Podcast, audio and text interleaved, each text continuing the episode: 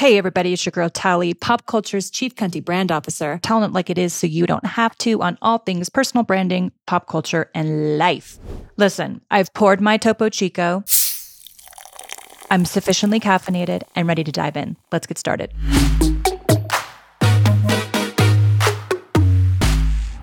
Okay, y'all. I'm so excited for this episode.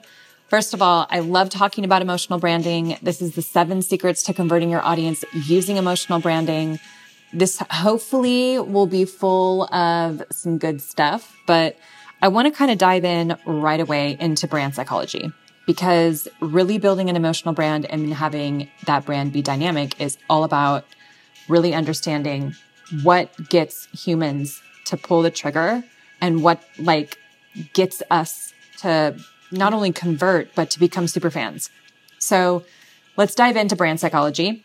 So one of the key parts of being not only a great personal brand and marketer, but a great business owner and CEO is understanding how and why people think and act the way that they do. It's much harder to create compelling content marketing for example, if you do not know why it would be compelling to your audience in the first place.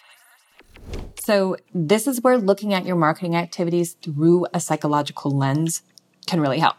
So if you understand some of the basic elements of psychology and understand how those principles influence uh, how people think, feel, and behave, for example, you can better connect with people, influence their behavior, and hopefully you see better results all around in with your business, your brand, and you won't have to work as hard. You'll have that thread, like you'll have that knowingness of like, I know exactly what my audience needs to hear right now, and this is going to hit them right here in the feels, and this is how I'm going to convert them. So let's get started with some lessons in psychology.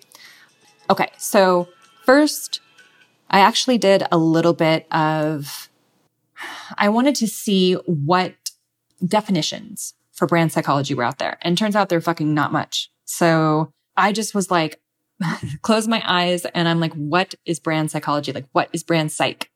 And I was a psycho, I was a psychology minor in college. And so I love this aspect, but to me, it's using psychological cues to catalyze a state change and connect with your audience and demographic and or customer. It's truly using psychological cues to catalyze a change. It's getting your audience to feel something. It's all about the feeling space. So if you think about something that's referenced a lot, which is Maslow's hierarchy of needs, which is fundamental to human existence, the hierarchy is actually split between where we lack and where we want to grow. For those of you who I know you guys are familiar with Maslow's hierarchy, I mean, I have many times have you seen that triangle reference seven ways from Sunday with content creators. But if you actually do, I remember this very, very vaguely back in college, but it's Abraham Maslow wrote this book and he wrote a paper first, but then he wrote a book and it's pretty dope. It's called Motivation in Psychology or Psychology Motivation or something like that. And he wrote it. No, it's motivation, I think, in personality. So he wrote it in the 50s. It originally came off of this paper he wrote in the 30s. And it's really, really interesting. I would just really, if you're into brand psychology and you want to kind of learn more about yourself and the way that humans think, I would definitely see if you can go pick that up.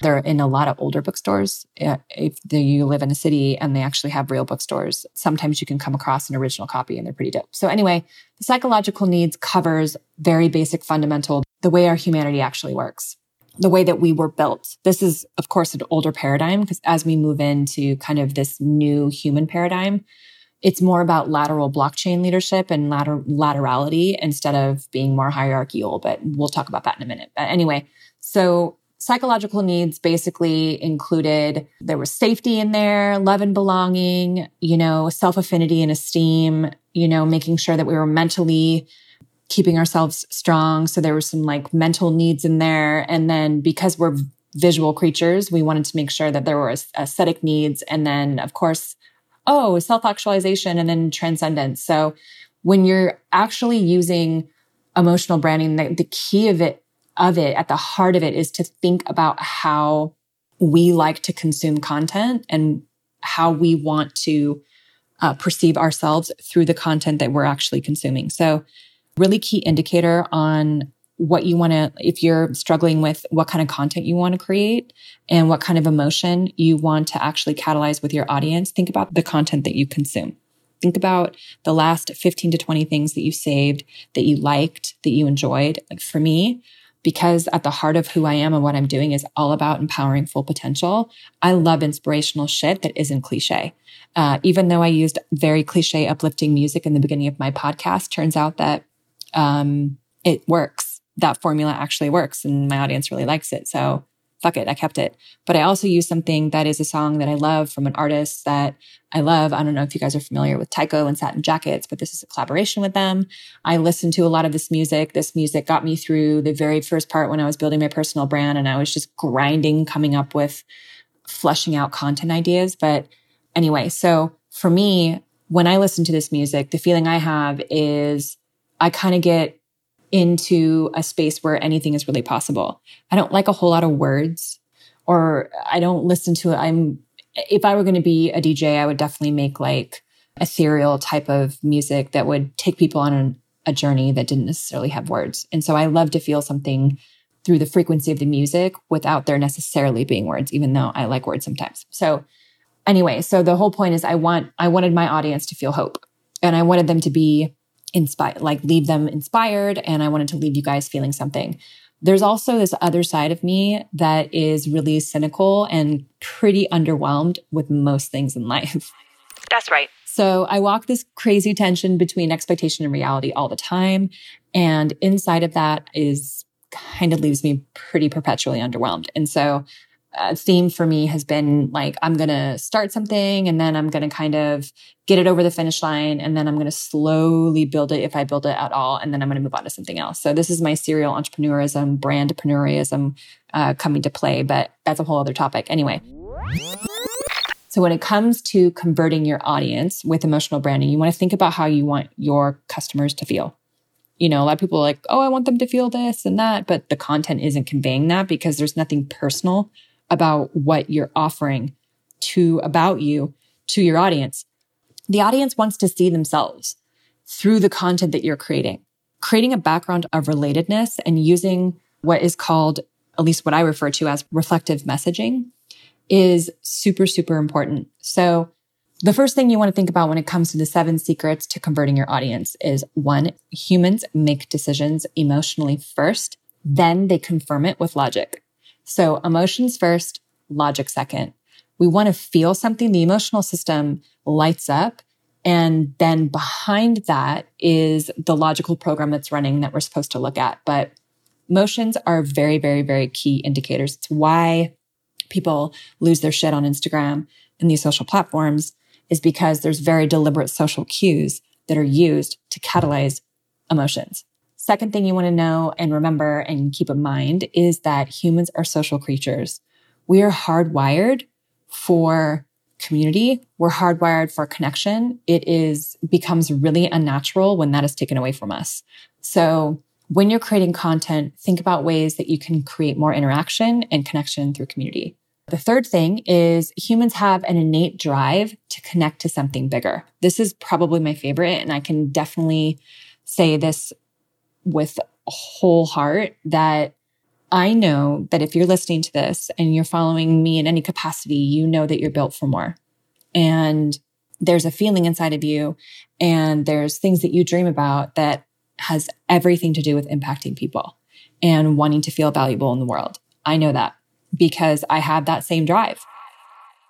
And the the difference that separates me from people who are sitting there dreaming and actually going and doing it is execution. That's it. Like, fuck people's opinions, just get started. Just know that whatever you do is going to be like the worst is going to like the first that you do is probably going to be the worst. And just keep your head on straight and know that all the, like at best, everything will be a test. So, like I said, if you're listening to this, you know you're built for more and you know that you want to have an impact and you're questioning like and really investigating what makes you valuable. So keep that in mind when it comes to actually creating content and using emotional branding is that all humans have an innate drive to connect to something bigger. The fourth thing is humans have really short attention spans. We are terrible now more so than ever. So I know that you're brilliant and I know that you know a lot, but the shorter and punchier and more interesting you can make it, the better off you have a chance of going viral and getting more visibility onto your brand. The fifth thing is human brains are always looking for patterns. This might be my favorite besides the third thing about the innate drive because I love pattern work. So human brains are always looking for patterns. So we think in patterns. We are patterns. We're basically just walking terabytes of information that are just algorithms running, running, running.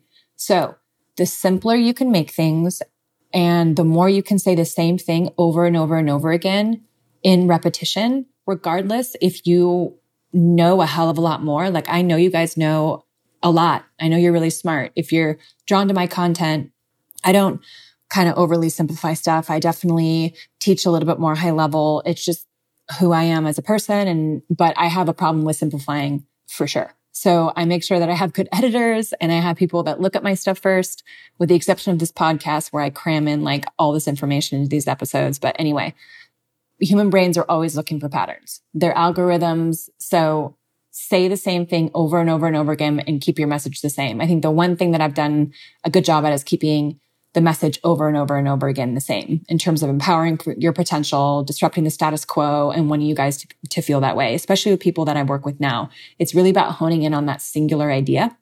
And hopefully that is helpful for you guys. The other thing is humans constantly seek familiarity. They're constantly looking for things that are, that they can relate to. So background of relatedness, reflective messaging, familiarity. They're constantly looking for this. So familiarity in patterns that are short, punchy, that use an innate drive to connect to something bigger that's social in nature and that catalyze some kind of emotion. And you guys are on the right track. The last one is our brain seeks newness, excitement, and nuance in baby hits. So they seek these like little bite size bits of newness and excitement. So piggybacking on having short attentions, keep in mind that less is more and more, and then more of that is more. So say what you can in less and then do that over and over and over again. Um, I could definitely do a part two to this. So maybe I will, but just to recap, humans make decisions emotionally first and then confirm with logic. Humans are social creatures. They have an innate drive to connect they have very short attention spans, are always looking for patterns and are seeking familiarity and want things in bite-sized nuggets. So I hope that this was helpful for you today. I'm definitely going to be talking more about emotional branding. I'm going to dive kind of deeper into brand psychology and um, what that means for personal branding in terms of proximity and mirror neurons and um, how we connect through those things. But I will see you guys on the next episode. If you have reached the end of this episode, you're basically a legend. And I want to thank you so much in advance for leaving the most epic review ever. Really appreciate it. Make sure to follow, like, and subscribe for more fun.